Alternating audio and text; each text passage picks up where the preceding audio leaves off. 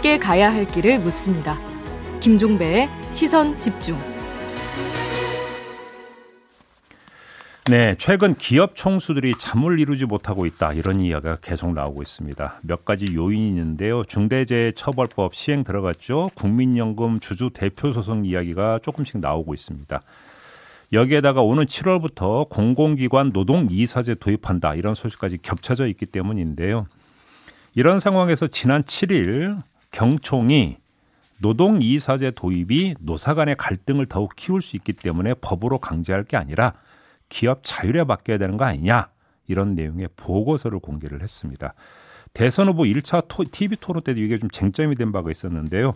어떻게 봐야 될지 한겨레 경제사회연구원의 곽정수 선임 기자 연결해서 아니 연결이 아니죠. 지금 스튜디오로 모셨는데요. 자세히 좀 이야기 나눠보도록 하겠습니다. 어서 오세요. 예, 안녕하세요. 지금 기업 총수들이 노동이사제와 중대재해처벌법 국민연금 주주 대표 소송 이것 때문에 잠을 이루지 못하고 있다는 제목의 기사가 많이 나오던데 예, 실제 예. 분위기가 좀 어떤 것 같아요? 저는 이제 이거를 요즘 재계가 거품 물고 반대하는 세 가지 이렇게 표현을 하는 게 더 정확할 것 같습니다. 네. 근데 이제 아시다시피 중대재해처벌법은 이제 현대산업개발의 아파트 붕괴 사고, 음. 또 뒤이은 삼표의 채석장 붕괴 사고, 음, 네. 다수의 지금 사상자가 발생하면서 음. 재계가 사실 반대할 명분을 잃고 어, 꿀먹은 벙어리 같은 이제 그런 음. 모습인데 하지만 나머지 두 제도에 대해서는 연일 강하게 지금 반대를 하고 있고요. 음, 꿀먹은 벙어리는 그러니까 표현을 좀 정정을 하죠. 네. 네, 그 생각도 했는데. 네. 네. 네. 여긴 딱 그게 맞는 것 같아서. 아, 정정을 네. 하겠습니다. 네, 네 계속해 주시죠. 네. 네. 근데 중대재해처벌법 반대와 마찬가지로 이 그 노동이사제 반대 음, 음. 이것도 어, 명분이 약하다고 생각합니다. 예. 근데 하여간 그런 자그 그 경청이 보고서까지 만들었다고 하는데 그렇습니다. 제목이 예. 노동이사제 도입 시 문제점 이거라면서요. 예, 그렇습니다. 한번 좀 하나하나 좀 따져보죠. 그러니까 노사 간의 갈등을 더욱 키울 수 있고 경영상 의사결정의 전문성과 신속성을 저해할 우려가 크다. 이게 주된 논거라고 하는데 어떻게 보세요? 어, 전체적으로 보고 저는 어, 사실 깜짝 놀랐어요. 왜요? 어, 경제 정책에 대해서 어떤 노와 사 간의 어떤 입장 차가 있을 수가 있죠. 음. 동일한 사안에 대해서도. 음. 하지만 사실은 사실은 어, 사실대로 인정하면서 어떤 자기 주장을 전개해야 되는 게 맞잖아요. 음. 그게 상식적이잖아요. 음. 그런데 이 보고서를 보면 어, 자기 주장을 펴기 위해서 사실을 왜곡하거나 또 거짓 심지어 거짓말까지 하는 음. 그런 들이 정말 심각하게 에, 확인을 하고 어. 제가 사실 깜짝 놀랐습니다. 왜요? 그 먼저 이제 좀 하나하나 좀 봐야 되는데 네.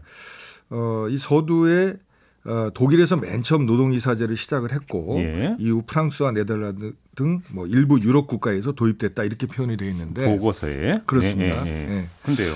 어, 제가 2018년도에 이 유럽의 노동이사제 시행 실태를 알아보기 위해서 음. 독일, 프랑스 등 유럽 국가를 직접 방문해서 취재한 경험이 있습니다. 예. 예. 근데 어, 이 어, 경총의 보고서 문구에서 나오는 일부 유럽 국가 이거 관해서 잠깐 말씀드리면 예. 지금 유럽에서 시행을 하고 있는 국가가 19개국입니다. 아, 맞네요. 어, 예. 어, 우리가 이제 그 보고서에서 언급한 독일은 물론이고 음. 프랑스, 스페인, 스웨덴 음. 우리가 보통 말하는 선진국들이 다 들어가 있어요. 음. 그럼 반대로 미 도입 또는 매우 제한적으로 시행하는 국가까지도 포함하면 몇 개냐? 음. 그게 이제 아, 영국, 이탈리아, 이런 나라 등 어. 12개국입니다. 예. 그러면 시행 국가가 미시행 국가의 1.6배거든요. 음. 그럼 정확히 표현하면 어떻게 해야 될 것 같습니까? 일부 유럽 국가가 맞습니까? 다수 유럽 국가가 맞습니다. 다수, 시행하는 나라가 다수죠, 다수. 그 이거 국민 학생들 아는 얘기거든요. 음. 명백한 경청의 사실 왜곡이죠. 사실 왜곡이다. 그렇습니다. 근데 아무튼 경청 보고서 보면 최근 유럽 국가에서도 노동 기사제가 축소돼가는 폐지되는 경향을 보이고 있고 그다음에 최초로 도입한 독일 같은 경우도 지금 이게 경직성 문제 때문에 신중하게 고민하고 있는 실정이다. 이런 식으로 기술돼 있다면서. 그러니까 이 부분에 대해서는 제가 아, 사실 왜곡을 넘어서 음. 거짓 날조 수준이다 이런 어, 이렇게 봐야 될 것 같고요. 예. 아, 독일에도 물론 경청처럼 음.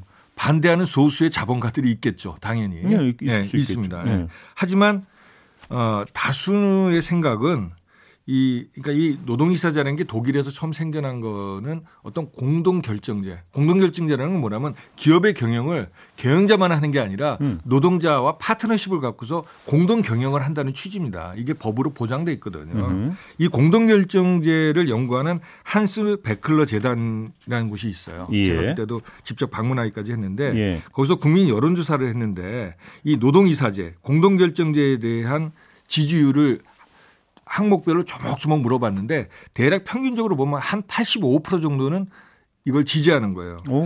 근데 실제 수많은 유럽의 유명 정치인이나 경제인 또 심지어 국제기구 음. 이쪽에서 노동이사제를 포함한 공동결정제를 지지하는 발언은 숫자를 헤아릴 수 없을 정도로 많습니다. 제가 몇 가지만 소개해드리면 예. 그 어, 김인다 김인년이죠. 예. 그 메르겔 전, 전 메르켈. 총리 예. 예. 이분이 이제 보수당 음. 쪽이잖아요. 이분이 이런 얘기를 한 적이 있어요. 노동이사제 같은 공동 결정제는 독일의 위대한 업적이다. 어허. 동일 경제가 경쟁력을 갖는 이유다. 음. 그리고 지멘스라고 독일의 대표 기업 중 하나잖아요. 음. 거기에 피터 로셔 회장이라는 분이 있어요. 공동 결정은 독일이 경쟁력에서 우위를 갖는 원천이다. 이런 어, 얘기를 했고 음, 음. 그 우리 저 우리 청취자분들도 잘 아실 것 같아요. 세계적인 경제인이나 정치인들이 매년 모임을 갖는 그 다보스 포럼이라고 있잖아요. 다보스 포럼 있죠. 여기서 경영 참여는 독일을 위기에서 어, 완화시킨 성공 요인이다. 음. 이런 얘기를 한 적이 있고 음. 또 유럽 의회는 결의문을 통해서 경제 위기 시 필요한 기업 지배 구조다. 이런 얘기를 했고 선진국 클럽으로 불리는 OECD에서 공기업 지배구조 가이드라인이라는 게 있어요. 그러니까 일반 가이드라인이라는 게 뭐 이렇게 하라는 거 아니에요. 음. 거기서 노동이사제를 통해 노동자와 이사회 간 정보 공유가 원활해지고 음흠. 이를 통해서 이사회 결정에 대한 소위 집행력을 높이는 데 기여한다. 왜냐하면 노와 사가 공동 결정했으니까 그 집행하는데 반발이 있겠습니까? 아니면 더 효과적이겠습니까? 효과적이죠. 그걸 얘기를 한 거예요. 그러니까 고민하고 있는 실정이 전혀 아니라는 말씀이신 거죠. 그러니까 경청주자를 반박하는 사례는 들면은 한도 끝도 없는데 음. 그 어, 경청이 보고서에서 노동이사제의 피해 사례로 미국 유나이티드 항공의 파산을 거론을 했어요. 네. 그러니까 유나이티드가 종업원 지주에서 였다고 그래요. 저도 아. 이번에 이제 알았는데 네. 제가 알아보니까 근데 경청에서 얘기하는 것은 그래서 이제 종업원 지주회사 때문에 어, 노동자 대표가 이사회에 들어와 있던 거예요. 노동이사로. 음, 음. 근데 경영 위기 상황이 빚어졌는데 이 구조조정을 그 노동이사가 반대해서 회사가 결국은 음. 어, 파산 신청을 하게 됐다. 음, 음. 그래서 노동이사제에 폐해를 거론한 거예요. 그러면 이렇게 하나의 사례는 그럴 수 있어요. 그런데 그걸 갖고서 일반화하면은 오류가 발생할 수 있죠. 그런 걸 이제 침소봉대라고. 아, 그렇습니다. 반대로 그 외환위기 때 우리 그 재벌 2세들이 방만한 차입 경영하고 물어발실 확장 경영으로 30대 그룹의 절반 이상이 문을 닫았잖아요. 그렇다면 이건 명백한 역사적 사실인데 이걸 이유로 해서 법으로 대한민국에서 오너 경영 법으로 못한다. 이렇게 하면 경청이 동의할까요? 저기 유나이티드 하나 비현실적인 말씀을 아니 그러니까 제가 어처구니 없는 얘기이기 때문에 제가 반 반대로 예를 들면 하나만 더 읽은 거야. 그 1차 TV 토론 때도 이제 약간 논란이 됐던 건데 독일 같은 경우는 이사회가 경영 이사회하고 감독 이사회로 나눠져 있고 노동 이사는 감독 이사회에만 들어가니까 뭐 별 문제지만 우리나라는 이사회가 둘로 나눠진 게 아니라 하나 아니냐. 그래서 문제 발생할 수 있다 이런 논리가 나왔는데 경청 보고서에서 이런 내용이 나온다면서요. 그러니까 이거는 어 그 사실을 제대로 알지 못하는 사람들 얘기입니다. 그래요? 네. 그러니까 흔히 말하는 경영이사회는 실제 경영을 하는 거예요. 음. 그리고 감독이사회는 경영이사를 감독하는 역할을 합니다. 경영 잘하는지 감시하는 거죠. 그렇습니다. 실제 음. 경영이사를 감독이사에서 음. 선임하고 어, 소위 어, 자르기도 해요. 예. 그러니까 이거를 이제 소위 어, 그 이, 이원적 이사회라고 그러는데 예. 우리나라는 이사회가 하나죠. 경영이사 하나죠. 그렇죠. 그러니까 이론적 이사회. 그러니까 경청 얘기는 음. 그거는 이원적 이사회나 맞는 그런 제도라 그런 건데 그럼 노동이사제를 시행하는 유럽의 국가가 아까 19개 국가라고 그랬잖아요. 예. 여기서 그러면 이원적 이사회 채택 국가가 몇이고 음. 몇인지 보면 알잖아요. 그렇죠. 그 19개 중에서 6개 뿐이에요. 어. 나머지 13개는 다수는 그냥 일원적 이사회 하나. 프랑스, 스페인, 스웨덴이 다 그런 거예요. 우리나라처럼 단일 이사회 구조거나 음. 네. 아니면 일부는 단일 이사회와 어, 이원적 이사회를 병행으로 하는 거죠. 그런데도 큰, 큰 문제 없이 잘 운영이 되고 있다. 그거는 이제 나라마다 사정이 다르니까. 음. 근데 아까 제가 이제 대표적으로 독일의 여론조사 결과나 유명한 정치인, 경제인 이런 분들의 얘기를 전해드린 거죠. 음, 음. 그래요. 기자시잖아요. 그렇습니다. 아, 이거 여쭤볼게요. 지금 경청 보고서 가지고 경제 매체를 비롯해서 다수의 언론들이 그대로 지금 베껴 쓰고 있다고 하던데 이런 현상 어떻게 평가하세요? 참 제가 같은 언론인으로서 참 저 참 안타깝다고 그래야 될까 부끄럽다고 될까 모르겠는데 어, 대다수 뭐 보수 언론입니다. 음. 이 경청의 어, 왜곡 저는 사실 거짓말이라고 하고 싶어요. 거, 왜곡도 아니고 거짓말이다. 아, 그, 그, 수준을 넘어간 거죠. 예. 이런 왜곡이나 거짓말을 사실 확인도 하지 않고 그대로 이제 받아 쓰는 거예요. 사실 그럼, 보고서를 검증을 해야 되는 거죠 언론이라면. 그렇습니다. 그러면서 예. 노동이사제는 이렇게 법으로 강제할 일이 아니라 기업 자율에 맡겨야 된다. 독일과 예. 우리는 상황이 다르다는 경청 주장을 그대로 앵무새처럼 지금 되뇌이고 있는데 예. 뭐, 뭐, 뭐 굳이 뭐 언론 이름을 제가 거론하지는 않겠습니다 여기서 예, 여기서. 예. 어. 근데 이제 이 문제는 이런 언론 행태로 인한 폐인데 음. 결국 국민이 그런 과장 왜곡이나 거짓말을 사실인 것처럼 오인할 거 아닙니까? 그렇죠. 그러면 사실 이 노동이사제가 어, 노동자들의 경영 참여를 통해서 대립적 노사 관계를 협력적 노사 관계로 전환하기 위한 그런 계기를 만들자는 거거든요. 이런 좋은 취지 것을 우리에 맞게 잘 소화를 해서 거기에 맞는 결과를 낳으려고 노력을 하는커녕 사실 왜곡을 통해서 국민들에게 오해, 오해를 음. 심어주면서 어떤 바람직한 우리 사회 발전 방향 자체를 가로막는 지금 그런 저해 요인이 되고 있는 거거든요. 예. 그러니까 지금 거대 양당 두 후보가 모처럼 그래도 의견 일치를 보고 있는 게 바로 이거잖아요. 그렇습니다. 그다음에 의견 일치의 내용이 민간 부문까지 법으로 강제하겠다는 것도 아니고 공공기관에 지금 도입하겠다는 거잖아요. 그렇습니다. 예. 그런데도 지금 이렇게 해버리면 아 정치 권력보다 경제 권력이 훨씬 더 세구나. 그냥 이렇게 이해하면 되는 건가요? 어, 참 그, 어, 참 안타까운 부분인데. 예.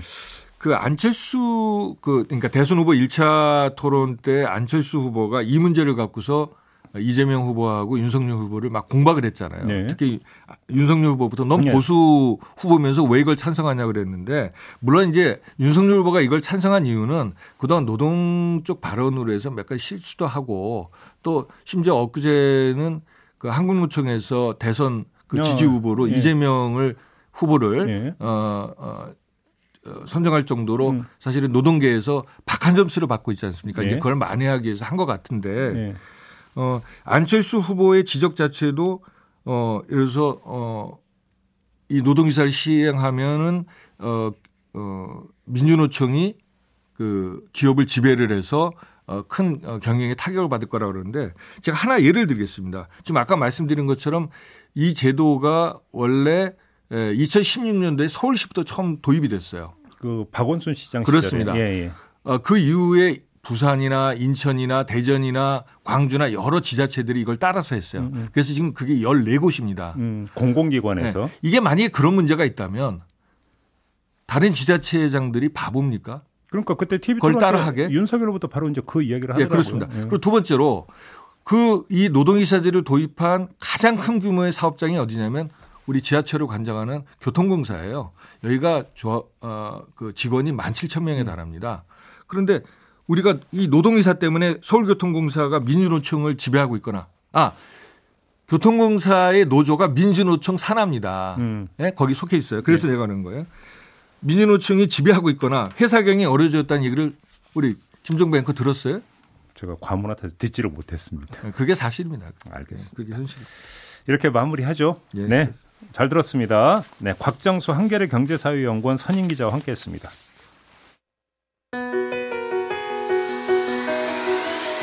날카롭게 묻고 객관적으로 묻고 한 번 더 묻습니다. 김종배의 시선 집중. 자 이번에는 광주로 가겠습니다. 지난 7일에 광주 화정 아이파크 붕괴 현장의 마지막 실종자가 수습되면서 29일간의 구조 작업은 공식적으로 종료가 됐습니다. 하지만 남아있는 숙제가 많은데요. 유가족들은 장례 절차를 미루고 붕괴 원인 규명과 현대 산업 개발의 책임 있는 사과를 요구를 하고 있습니다. 자, 바로 그 피해자 가족협의회 대표를 맡고 있는 안정호 씨 연결해서 이야기 좀 나눠보도록 하겠습니다. 나오 계시죠? 네, 안녕하십니까. 29일이 걸렸네요. 그동안 마음고생 참 많이 하셨죠? 네네네. 어떻게 지내셨어요? 뭐 사실 뭐 제가 전쟁을 겪은 것 같아요. 29일간. 음. 뭐말 그대로 전쟁터 같았습니다. 네, 날도 많이 추웠거든요. 숙식 문제나 이런 것들은 그동안 어떻게 해결해 보셨어요? 일단 뭐 구청에서 제공된 텐트와 예. 그다음에 뭐 숙소를 잡아주셔서 지냈는데 사실은 처음에 이게 국민 세금일 것 같아서 네. 안 받으려고 했는데 아. 뭐 나중에 현사원에게 받아낸다고 하셔서 저희가 그것만 또 아. 가족들 안전을 위해서 음. 그것만 제공받았습니다. 아, 그럼요. 예, 예. 아무튼 이제 마지막 실종자 수습됐을 때 브리핑에서 네. 구조 담당자들에게 가장 많이 감사하다 이런 말씀을 하셨던데 어떤 마음으로 이런 말씀을 하셨던 음. 거예요? 제가 이제 가족 대표로서 가장 조마조마했던 게 이 텐트 안에 또 다른 피해 가족이 들어오는 거였어요.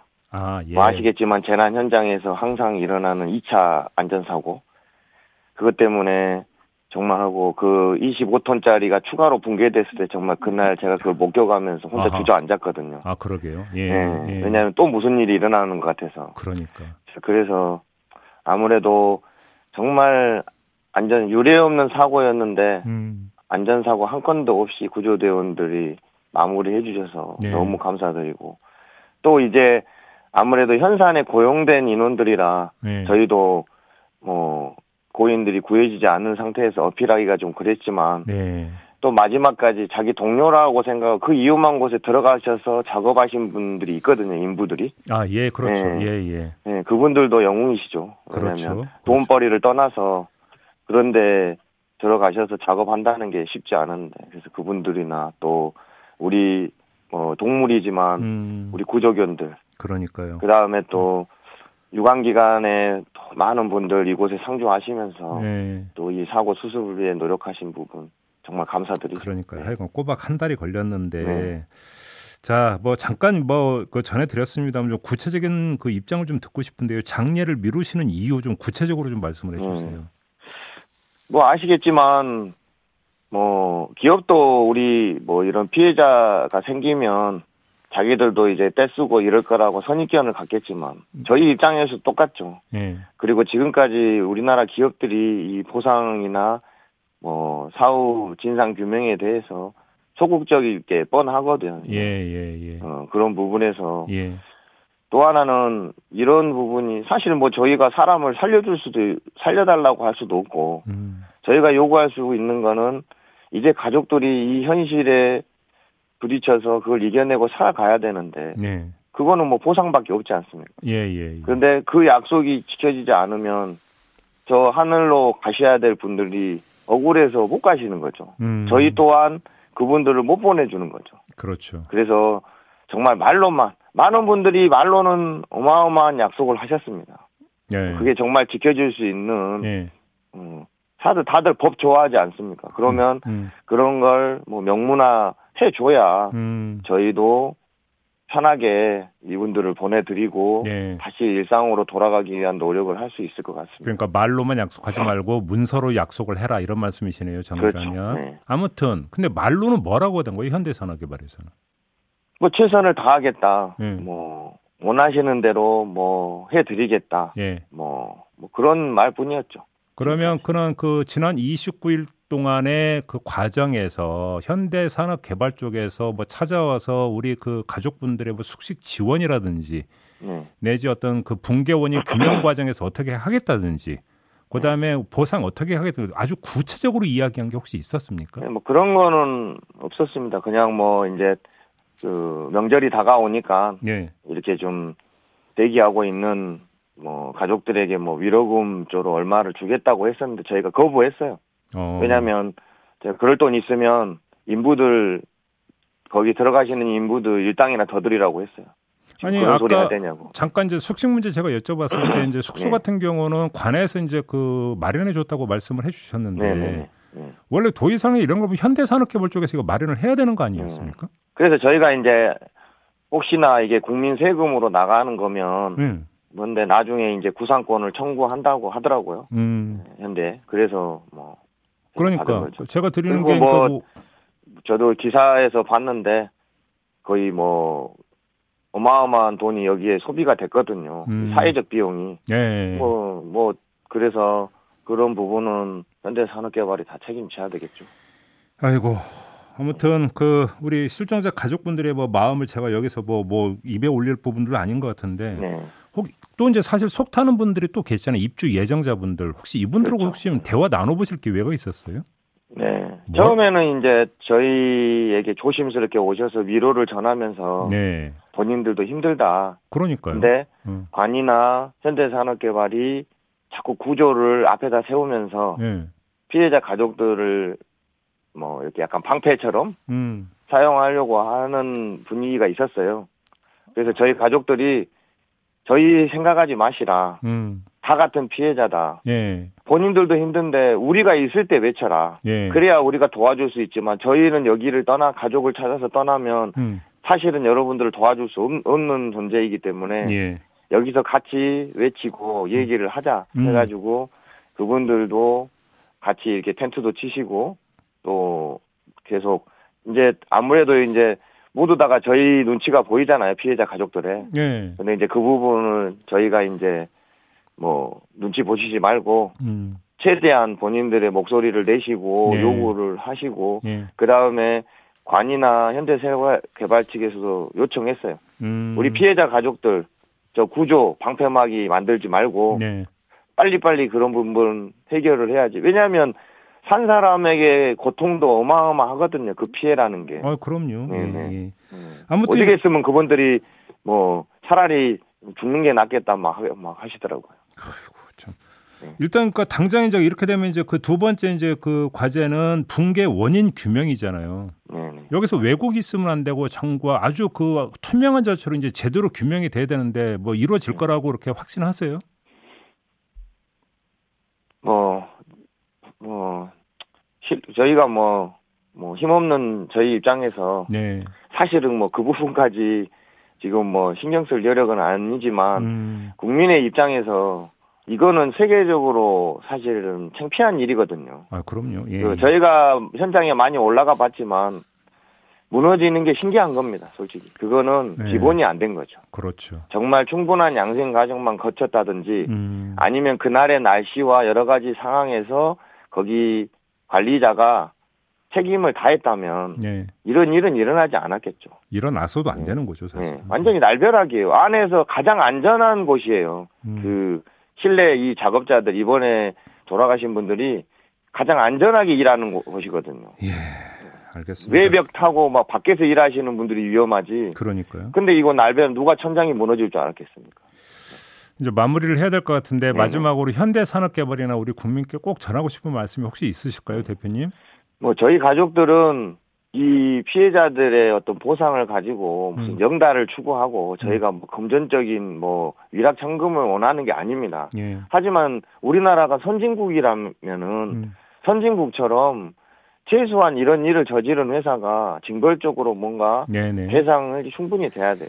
알겠습니다. 말로만 음. 전대미문의 사건, 전대미문의 알겠습니다. 유례가 없는 음. 붕괴 사고라고 하면 사실 그 처리도 정말 알겠습니다. 확실하게 특히 현대산업개발은 아파트 팔 때만 알겠습니다. 뭐 파격적인 거 하지 말고 네네. 이 보상의 부분 부분도 최선을 알겠습니다. 다했으면 좋겠습니다. 네, 국민 여러분께 고맙습니다. 너무 관심 가져주셔서 감사합니다. 네. 네. 자, 마무리할게요. 지금까지 피해가족 협의회 안정호 대표였습니다. 고맙습니다.